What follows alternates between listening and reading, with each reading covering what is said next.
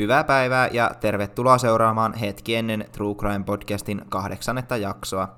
Tässä tapauksessa käsitellään nuoreen tyttöön kohdistuvaa väkivaltaa, joten jos aihe ahdistaa, niin suosittelen kuuntelemaan jonkun toisen jakson. Vielä ennen jaksoa haluan kiittää kaikesta hyvästä palautteesta, mitä mulle on nyt tullut, ja kiitos myös niistä jaksoehdotuksista, mitä jotkut ovat laittaneet mulle – ne on todella mielenkiintoisia tapauksia ja tulenkin varmasti tekemään niistä jossain vaiheessa jaksoja. Ei mulla taas sen ihmeempiä alkuhöpinöitä, joten voidaankin mennä nyt tapauksen pariin. Jakso 8. Amy Rene Mihaljevits. Amy Rene Mihaljevits syntyi joulukuun 11. päivä vuonna 1978 Amerikassa, Arkansasin osavaltiossa ja tarkkaan ottaen Little Rockin kaupungissa – Amin perheeseen kuului hänen isoveljensä Jason sekä totta kai isä Mark ja äiti Margaret. Vanhemmat tapasivat toisensa opiskellessaan lukiossa Wisconsinin osavaltiossa West Alice-nimisessä kaupungissa. Pariskunta avioitui lopulta vuonna 1972.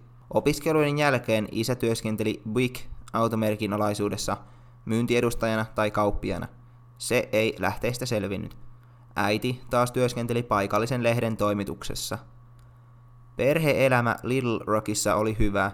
Kaupunki oli perheelle todella mieluisa, vaikkakin perheen vanhemmat miettivät, että lasten olisi hyvä kasvaa vähän pienemmällä alueella.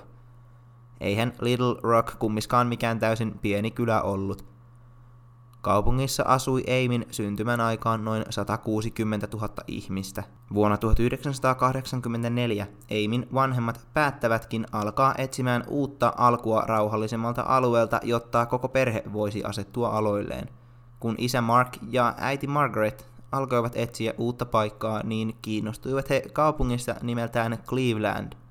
He eivät tosin täysin keskustaan halunneet muuttaa, vaan sen esikaupunkialueelle nimeltään Bay Village. Tämä alue siis sijaitsee Ohion osavaltiossa ja Eimin syntymäpaikasta tänne oli matkaa noin 870 mailia eli 1400 kilometriä. Tämä Bay Village, mihin perhe oli muuttamassa, oli pieni, noin 18 000 ihmisen asuttama alue. Tämä paikka oli hyvin turvallisena ja hyvänä pidetty alue. Tästä syystä Bay Villageen muuttikin paljon lapsiperheitä – Alue äänestettiin Family Circle-aikakausilehden toimesta koko Amerikan kymmenen parhaan perhekaupungin joukkoon ja tältä listalta se päätyi sijalle kuusi. Tästä voitiin päätellä, että alueen rikollisuus oli hyvin matalaa. Aluetta on myös kuvailtu amerikkalaiseksi unelmaksi, missä kaikki on niin sanotusti hyvin rentoa. Lopulta perhe muuttaa hienoon neljän makuhuoneen talon Lindford Drivein kadulle.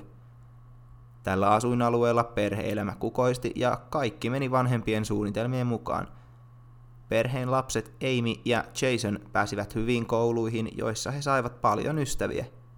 Amy oli aina ollut hyvin aikuismainen nuoresta iästään huolimatta.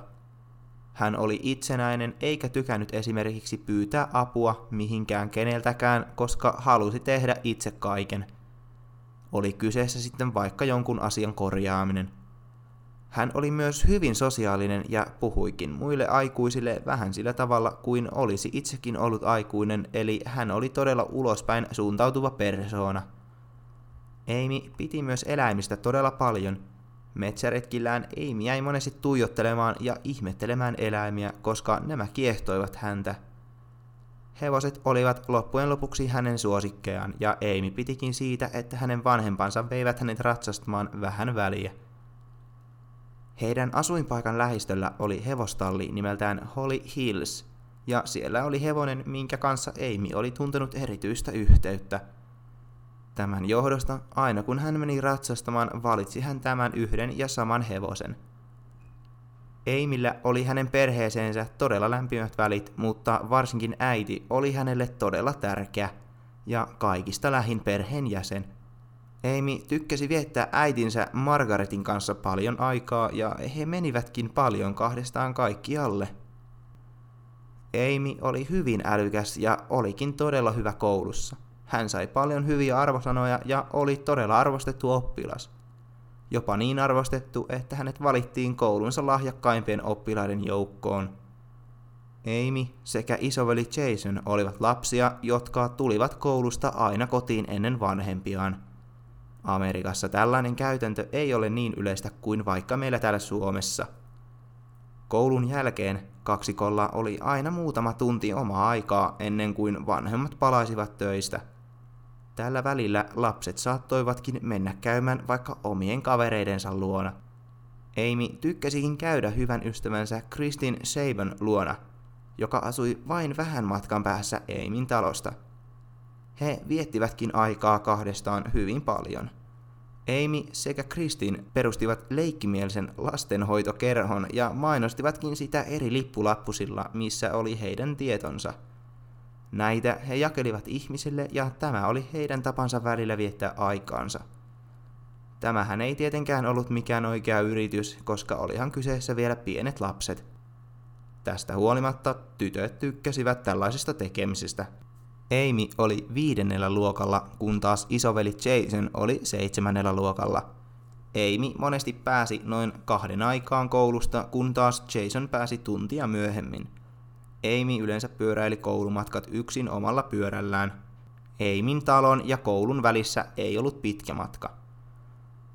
Lokakuun 27. päivä Vuonna 1989 oli perjantai-päivä ja Amy heräsi aamulla normaaliin tapaansa tekemään aamutoimet. Hän puki päälleen vihreän paidan ja valkoisen tuulitakin. Jalassaan hänellä oli mustat kengät sekä korvissaan hänellä oli turkoosit hevosen päätä muistuttavat korvakorut. Hänellä oli myös koulureppu, jonka sisällä oli hänen isänsä huoneesta otettu musta vihko. Talossa ei ollut hänen heräämishetkellään ketään muita kuin hän itse, koska vanhemmat olivat töissä ja veli oli joutunut jo lähtemään aikaisemmin kouluun. Veli kyllä yleensä lähti Eimin kanssa yhtä matkaa kouluun, mutta tänä kyseisenä päivänä velin lukujärjestys oli näyttänyt toisin.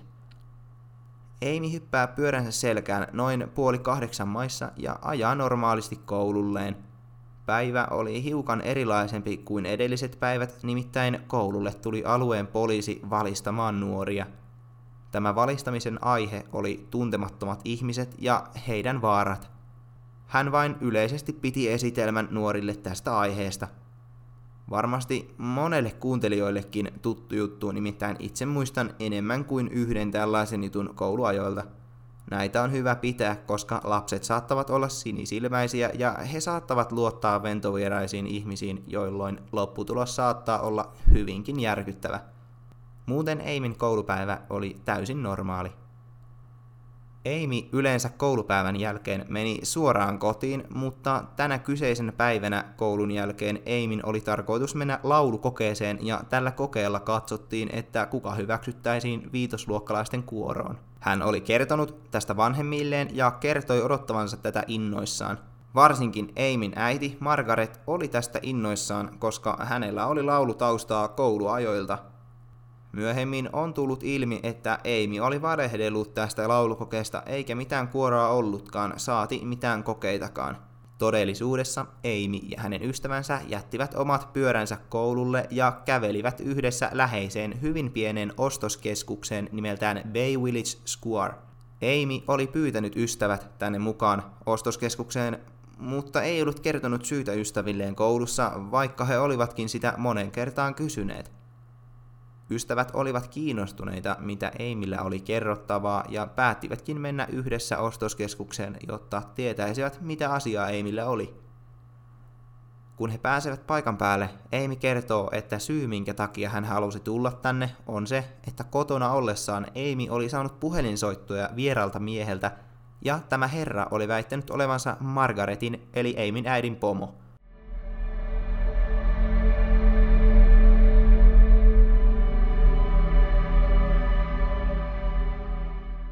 Tämä mies oli kertonut puhelimessa, että oli antamassa Margaretille ylennyksen työpaikalla ja haluaisi ostaa tälle lahjan.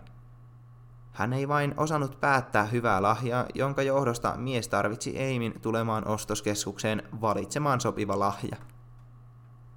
Miehen mukaan tästä ei saanut puhua kenellekään, koska olihan kyseessä yllätys. Äsken mainituista asioista voi päätellä, että Eimi uskoi miestä – Mä katsoin haastatteluja, missä haastateltiin esimerkiksi Margaretia, niin hän kertoi toimittajalle, että oli kyllä opettanut lapsilleen kaikki vaarat tuntemattomista ihmisistä. He eivät saaneet edes puhua vieraille henkilöille. Veli Jason kertoi haastattelussa juurikin niitä asioita, mitä Margaret oli opettanut. Jason myös kertoo, että Amy oli naivi, mutta ei siltikään typerä. Se, minkä vuoksi hän uskoi vaaroista huolimatta tätä miestä, oli luultavasti se, että soiton aiheena oli Eimin äiti. Amy rakasti äitiään yli kaiken ja olisi tehnyt äitinsä puolesta mitä vain. Ehkä Amy halusi miellyttää äitiään sen lahjan muodossa. Amy sanoi ystävilleen, että heidän täytyisi odottaa hieman etäällä ja hän menisi odottelemaan ostoskeskuksen keskelle tätä miestä. Amy odottaa miestä paikassa, mistä näkee parkkipaikalle – Vähän ajan päästä parkkipaikalle kaartaa auto, josta nousee tuntematon mies. Tämä mies lähestyy Amyä ja silminnäkijöiden eli ystävien mukaan Amy ja tämä mies käyvät normaalia rauhallista keskustelua. He eivät tosin tiedä, mistä he juttelevat, koska ovat aika kaukana, kummiskin silti näköetäisyydellä heistä. Lyhyen keskustelun jälkeen mies suostuttelee Amyä tulemaan parkkipaikalla sijainneen autonsa luo. Kaverit etäältä ihmettelevät syytä, minkä takia Eimin täytyy mennä autolle, mutta ystävät olettavat vain, että mies haluaa näyttää Eimille jotain. Kaksikko kävelee auton luo ja tämä onkin viimeinen näköhavainto Eimistä. Perheen kotiin Jason oli kerennyt saapua kymmenen yli kolme ja oli alkanut ihmettelemään syytä sille, minkä vuoksi Amy ei ollut vielä kotona ja soittikin äidilleen kysyäkseen tätä Äiti kertoi Jasonille, että hän on kuoroon pyrkivien testitunnilla. Jason helpottui. 20 minuuttia myöhemmin, eli puoli neljä, Margaret saa puhelun Eimiltä ja puhelussa Amy kertoo, että kaikki on ihan hyvin. Margaret luuli Eimin soittavan kotoaan. Puhelusta kaksi tuntia eteenpäin Margaret saapuu kotiin, jolloin Jason tulee häntä sisällä vastaan ja kertoo, että Amy ei ole vieläkään tullut kotiin. Margaret järkyttyy saman tien ja kysyykin hätännyksissään Jasonilta monta kertaa, että missä ihmeessä hän sitten vielä on, mutta Jason ei osaa vastata kysymykseen. Margaret tietää heti, että jokin on pielessä, koska tällainen ei ole Eimin tapaista. Margaretin paniikki yltyy ja hän alkaakin kiivaasti soittelemaan naapureilleen ja kaikille tuttavilleen, että ovatko he nähneet Eimiä, mutta kukaan ei ole häntä valitettavasti nähnyt. Tämän jälkeen Margaret hyppää autoonsa ja päättää ajaa Eimin koululle tarkistamaan, onko hän siellä. Pyörä kyllä löytyy, mutta Eimistä ei näy jälkeäkään. Margaret ajaa tämän jälkeen poliisilaitokselle tekemään ilmoituksen kadonneesta lapsesta. Tarkkaan ottaen kello oli 17.57. Poliisit huolestuvat heti, koska kyseessä on vasta 10-vuotias lapsi. Poliisit kyselevät Margaretilta paljon kysymyksiä, jotta he voisivat sulkea sen vaihtoehdon, että hän olisi omasta tahdostaan karkuteille. Kysymysten jälkeen tuli selväksi, että asiaan liittyy jotain hyvin hämärää. Poliisit kertovatkin haastatteluissa siitä, että kaikki mahdolliset joukot lähetettiin etsimään Amyä, ja jopa FBI tuli tutkimuksiin mukaan muutamassa tunnissa. Tämä meni kaikkien muiden tutkintojen edelle, koska kyseessä on 10-vuotias eikä mikään aikuinen. Tämän asian uutisointi hoidettiin todella hyvin, koska jo saman illan uutisissa oli tietoa Eimistä ja hänen kuvansa jaettiinkin paljolti televisiossa. Saman päivän iltana kautta yönä etsinnät olivat täydessä tehossa, noin 150 poliisia, Eimin sukulaiset sekä asuinalueella asuneet ihmiset olivat etsimässä Eimiä. Jopa rannikkovartiosto tuli mukaan etsintöihin, Nämä kaikki etsijät yrittivät löytää Eimiä esimerkiksi metsistä, pusikoista ja muutenkin syrjäisiltä alueilta. Myös Eimin koulureitti käytiin läpi. Monet vapaaehtoiset tulostelivat lappuja, missä kerrottiin Eimin olevan kadoksissa ja niitä jaettiinkin ympäri kaupunkia. Eimin äiti vei lehtien toimitukselle kuvia Eimistä, että ne pääsisivät heti lehteen ja näin tapahtuikin. Perheen isä Mark oli katoamisen aikaan työmatkalla ja heti kun hän kuuli, että Amy on kateissa, lähti hän takaisin kotiaan kohti. Hänelle valkeni kotiin palattuaan tapauksen laajuus. Hän myös liittyi lopulta etsintäjoukkoihin. Sinä yönä, kun etsinnät olivat kesken, Kaiken sen päivän kiireen takia Margaret väsyy ja menee kotinsa hieman lepäämään. Hän oli silti niin peloissaan, ettei saanut juuri nukutuksi. Hän nukkui puhelimen vieressä keittiön lattialla makuupussissa. Kun uutiset ja tieto Eimin katoamisesta saavuttaa Eimin kanssa ostoskeskuksessa olleet ystävät, alkavat he pohtimaan tilannetta tarkemmin ja yksi ystävistä kertookin omille vanhemmilleen siitä, että Eimi oli saanut outoja puhelinsoittoja joltain tuntemattomalta mieheltä juuri ennen katoamistaan. Tämän lapsen vanhemmat ilmoittavat tästä poliisille. Seuraavana päivänä toisenkin lapsen vanhemmat ilmoittavat poliisille samasta aiheesta – Poliisit uskoivat vanhempia ja näiden kahden yhteydenoton jälkeen poliiseille alkoi olla päivän aikajana täysin selkeä. Poliisit tarkistivat, että onko alueella valvontakameroita, joihin tapahtumat olisivat voineet tallentua, mutta valitettavasti niitä ei ollut alueella yhtään. Puhelintiedoistakaan ei ollut mitään apua, koska tuohon aikaan niitä ei voinut jälkikäteen enää kuunnella uudestaan. Nykyään asianlaita taitaa olla hieman erilainen. Mä aikaisemmin kerroin siitä puhelusta, mikä oli tullut Margaretille puoli neljän aikaan, niin Eimin kavereiden mukaan tämä kellonaika tarkoitti sitä, että Eimi oli jo miehen matkassa, eli tämä puhelu luultavasti tehtiin pakottamalla Eimi soittamaan äidilleen siitä, että kaikki olisi kunnossa. Kun poliisit jututtavat silminnäkijöitä, eli Eimin ystäviä, kertovat he, että mies oli noin 175-senttinen vaaleaihoinen mies, iältään noin 25-35-vuotias. Toinen ystävistä kertoi, että miehellä oli ympyränmuotoiset lasit, mutta toinen ei muistanut oliko miehellä laseja, joten kun luonnoksia piirrettiin, niin piirrettiin ne laseilla ja ilman. Viikot kuluivat, jonka aikana etsinnät vain jatkuivat ja jatkuivat, ei mistä ei siltikään näkynyt jälkeäkään. Kaikki yrittivät tehdä osansa Eimin löytymiseksi. Vanhemmat yrittivät koko ajan pyrkiä julkisuuteen kertomaan tapauksesta, ettei se unohtuisi, vaan jäisi ihmisten mieliin. Poliisit taas saavat tuhansia vihjeitä, mutta mikään näistä ei vielä ratkaise tapausta.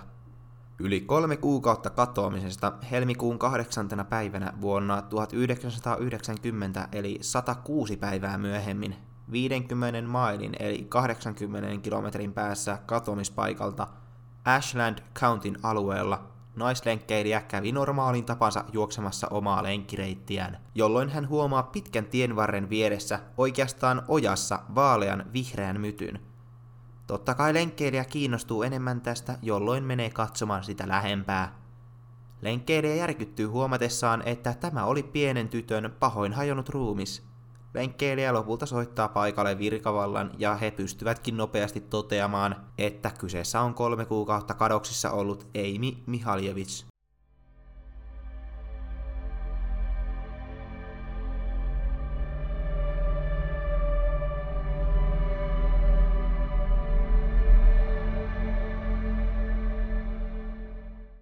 Kun viranomaiset tekivät tutkimuksia Eimille, huomattiin, että Eimi oli kokenut raakaa väkivaltaa vain tunteja sieppauksesta, ja kuolinsyyn arveltiin olevan lukuisat puukoniskut vasemmalle puolelle niskaa sekä kallon murtaminen. Eimiä oli myös käytetty seksuaalisesti hyväksi.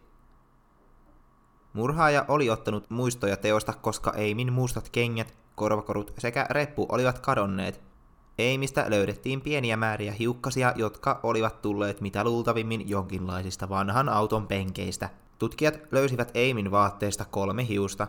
Kuitenkaan tuohon aikaan teknologia ei ollut niin kehittynyttä, että niitä pystyttäisiin testaamaan. Eimin katoamisen jälkeinen aika oli perheelle todella raskasta. Koko perhe kamppaili psyykkisten ongelmien kanssa ja he myös yrittivät löytää Eimin tappajan keinolla millä hyvänsä. Margaret ja Mark riitelivät todella usein ja lopulta kaksi vuotta murhasta pariskunta päätyi hakemaan avioeroa, syynä nämä edellä mainitut asiat. Vuodet kuluivat, mutta tappajaa ei löydetty. Tapausta ei suljettu, vaan sitä yritettiin tutkia, vaikka johtolankoja ei enää tullut yhtä tiuhaan tahtiin kuin aikaisemmin.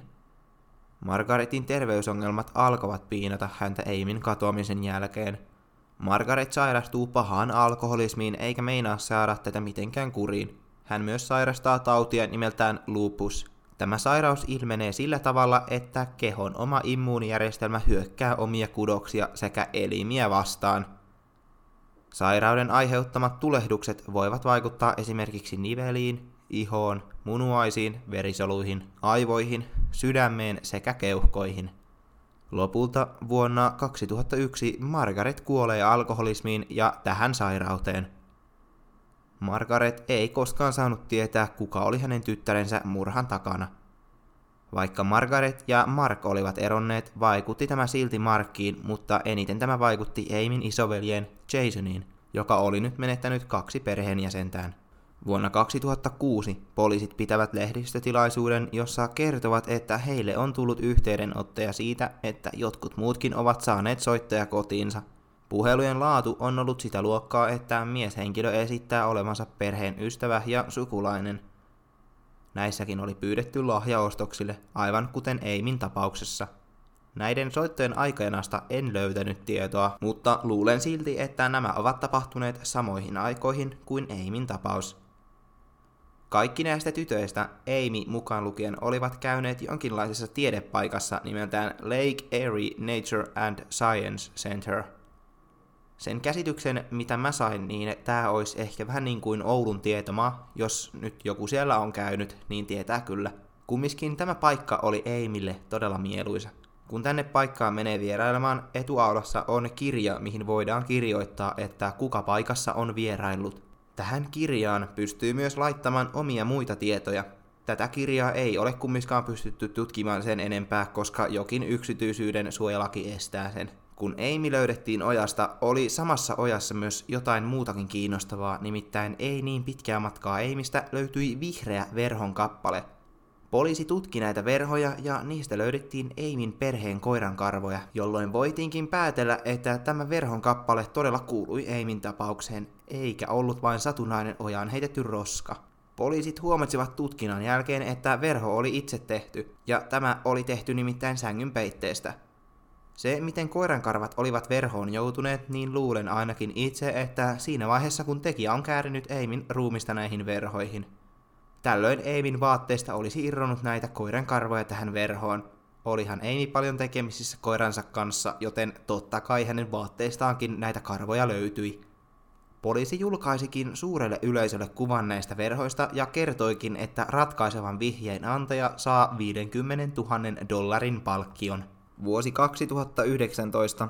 Eimin murhasta on kulunut noin 30 vuotta. Tämä on se hetki, kun hiukan enemmän todistusaineistoa saadaan poliisin tutkintapöydälle. Saman vuoden alussa, eli tammikuussa, poliisit saavat soiton naiselta, joka väittää hänen ex-poikaystävänsä olevan tapauksen takana. Tämä poikaystävä oli nimeltään Dean Runkle. Se, minkä vuoksi nainen epäili ex-poikaystävänsä, oli seuraava syy. Katoamispäivän yönä Mies ei tullut yöksi kotiin, ja tämä totta kai huolestutti tyttöystävää. Dean kyllä soitti tyttöystävälle kotiin noin kello 10 aikoihin ja puhelussa Dean uteli, että onko uutisissa mitään siitä kadonneesta Eimistä. Tyttöystävä kertoi Deanille, että ei hän tiedä. Tyttöystävä kertoi, että Dean ja hän asuivat hyvin lähellä paikkaa, mistä Amy katosi. Deanin perhe lisäksi työskenteli ostoskeskuksessa, ja täältä ostoskeskuksestahan Amy katosi. Deanillä oli jopa sukulainen, joka oli oikeastaan samanikäinen kuin Amy. Tästä Dean olisi ehkä saanut jonkinlaisia vaikutteita teon toteuttamiseen. Se paikka, mistä Amyn ruumis löytyi, oli aluetta, mikä oli tuttua Deanille. Dean myös sopi täydellisesti profiiliin, minkä silminnäkijät olivat aikoinaan antaneet henkilöstä. Sekä Dean oli omistanut 1989-1990-luvulla auton, mikä arveltiin kuuluvan Amyn tapaukseen. Amystähän oli löytynyt juuri tämän merkkisen auton kuituja ja aika, jolloin Dean oli auton omistanut, on ollut juuri sitä aikaa, kun katoaminen on tapahtunut. Monilla murhaajilla on tapana tulla rikospaikalle muistelemaan tekoa. Tämänhän poliisit kyllä tiesivät ja he pystyttivätkin Aimin ruumiin löytöpaikan lähelle partion vielä samana päivänä, kun Amy löydettiin. Partio otti kaikilta ohiajaneilta henkilöiltä rekisterikilven numerot ylös – Yksi näistä autoista oli Deanin omistama auto. Myöhemmin vuonna 2019 Dean kertoo poliiseille heidän haastattelussaan, että vuosi 89-90 oli hänelle todella huonoa aikaa. Hän myös arveli, että olisi ehkä joskus baareissa tavannut Margaritin ja puhunut hänelle. Syy näille kertomuksille oli se, että poliisit utelivat häneltä, että tunteeko hän Amyä tai hänen perhettään.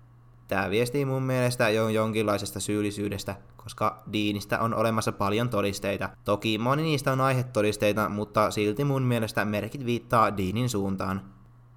Dean on myös jossain vaiheessa pyydetty poliisilaitokselle tunnistukseen. Tämä tunnistus tapahtui sillä tavalla, että muutamia henkilöitä laitettiin hänen kanssaan seisomaan riviin ja tästä rivistä silminnäkijät eli Eimin ystävät valitsivat henkilön, kuka on mahdollisesti sieppauksen takana. Kummatkin silminnäkijät valitsivat Deanin.